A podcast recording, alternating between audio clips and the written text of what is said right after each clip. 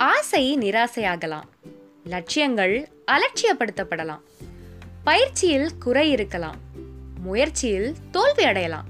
ஆனால் ஆசைப்பட்ட லட்சியங்களை அடைய நீங்கள் செய்கிற பயிற்சியையும் அதில் வெற்றி அடைய நீங்கள் செய்கிற முயற்சியையும் தொடர்ந்து செஞ்சுக்கிட்டே இருந்தா ஒரு நாள் நிச்சயம் நினைச்சதை அடையலாம் அப்படின்னு சொல்லி இன்னைக்கு எபிசோட்குள்ளே போகலாம் நீங்கள் கேட்டுட்ருக்கிறது சங்க இலக்கிய கதைகள் வித் சிதிகா கண்ணனில் சீசன் டூ சிலப்பதிகாரமுடைய எபிசோட் ஃபைவ் மாதவிக்கும் கோவலனுக்கும் ஏற்பட்ட கருத்து வேறுபாடோட நம்ம போன எபிசோட் முடிஞ்சது. அதில் நான் உங்ககிட்ட கேட்டிருந்தேன் மாதவி பண்ணது அவ்வளோ பெரிய தப்பா? இதுக்காக கோவலன் அவளை பெரிய அளவு யோசிக்கிறது சரியா அப்படின்னு. அதுக்கப்புறம் என்ன நடந்ததுன்னு இப்போ நம்ம தெரிஞ்சுக்கலாம்.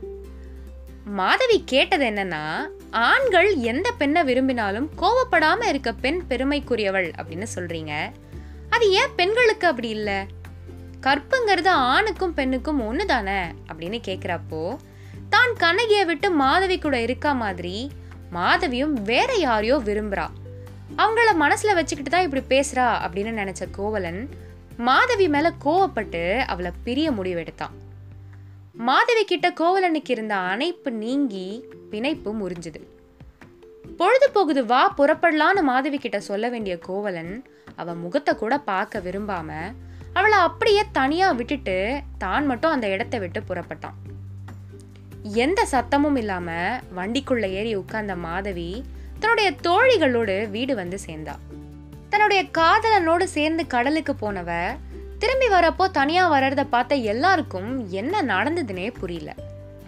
சாப்பிடாம தூங்காம ஆழ்ந்த வருத்தத்துல இருந்த மாதவி அவள் மனசில் இருந்த எல்லாத்தையும் கோவலனுக்கு தெரிவிக்கிற வகையில் அழுதுகிட்டே கடிதம் ஒன்று எழுதினான் தன்னுடைய நெருங்கிய தோழியான வசந்த மாலையை கூப்பிட்டு இந்த கடிதத்தில் நான் எழுதி இருக்கிற எல்லா விஷயத்தையும் கோவலனுக்கு புரிகிற மாதிரி எடுத்து சொல்லி எப்படியாவது அவரை இங்கே அழைச்சிட்டு வா அப்படின்னு அந்த கடிதத்தை வசந்த மாலை கிட்ட கொடுத்தா மாதவி.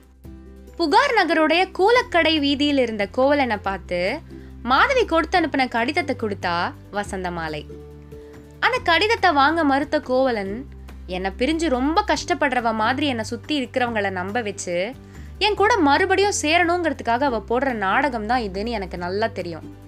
அவள் ஒரு நடன மங்கை தானே அதனால என்னை காதலிக்கிற மாதிரி ரொம்ப இயல்பாக நடிச்சா. ஆனால் இனி நான் அதை நம்பி ஏமாற தயாரா இல்லைன்னு அவகிட்ட போய் சொல்லுன்னு ரொம்ப கடுமையாக வசந்த மாலை கிட்ட சொல்லி அமிச்சான். அங்கே நடந்ததெல்லாம் மாதவி கிட்ட போய் வசந்த மாலை சொன்னான்.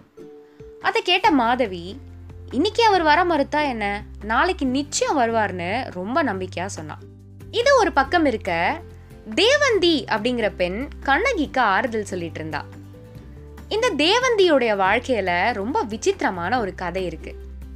மாலத்திங்கிற ஒரு பெண் கிட்ட அவளுக்கு தெரிஞ்ச ஒருத்தவங்க அவங்களுடைய குழந்தைய கொஞ்ச நேரம் பார்த்துக்க சொல்லி கொடுத்துட்டு போயிருந்தாங்க.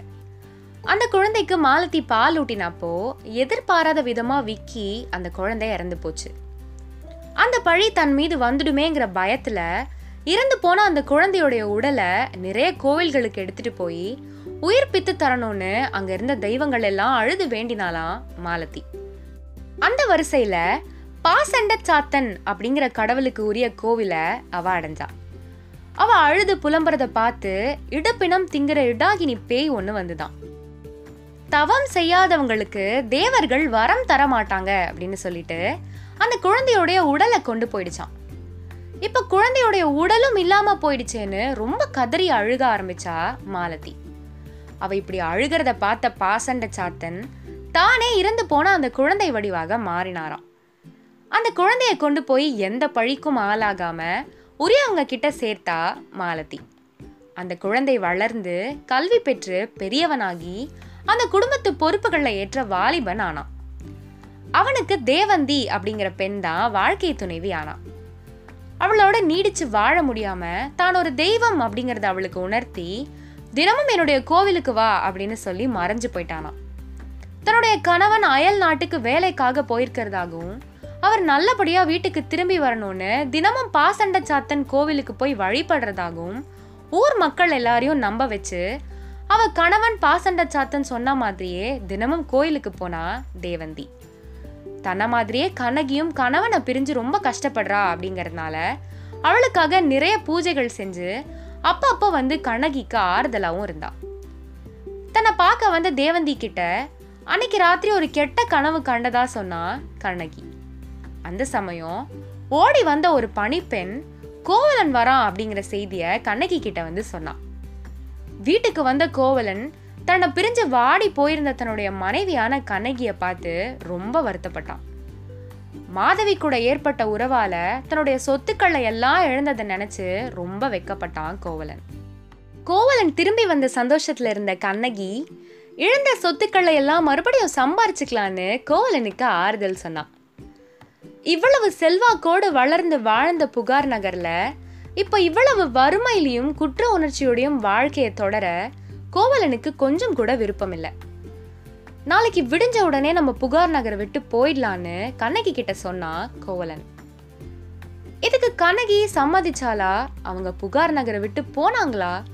அப்படி போனா எங்க போவாங்க? அப்புறம் என்ன ஆகுதுன்னு நம்ம அடுத்தடுத்த பகுதிகளில் பார்க்கலாம். இந்த எபிசோட் பார்த்தீங்கன்னா உங்களுடைய கருத்துக்களை டிஸ்கிரிப்ஷனில் கொடுத்துருக்க என்னுடைய இன்ஸ்டாகிராம் ஹேண்டில் மூலமாக நீங்கள் எனக்கு தெரியப்படுத்தலாம். அடுத்த எபிசோடில் சந்திக்கும் வரை நன்றி.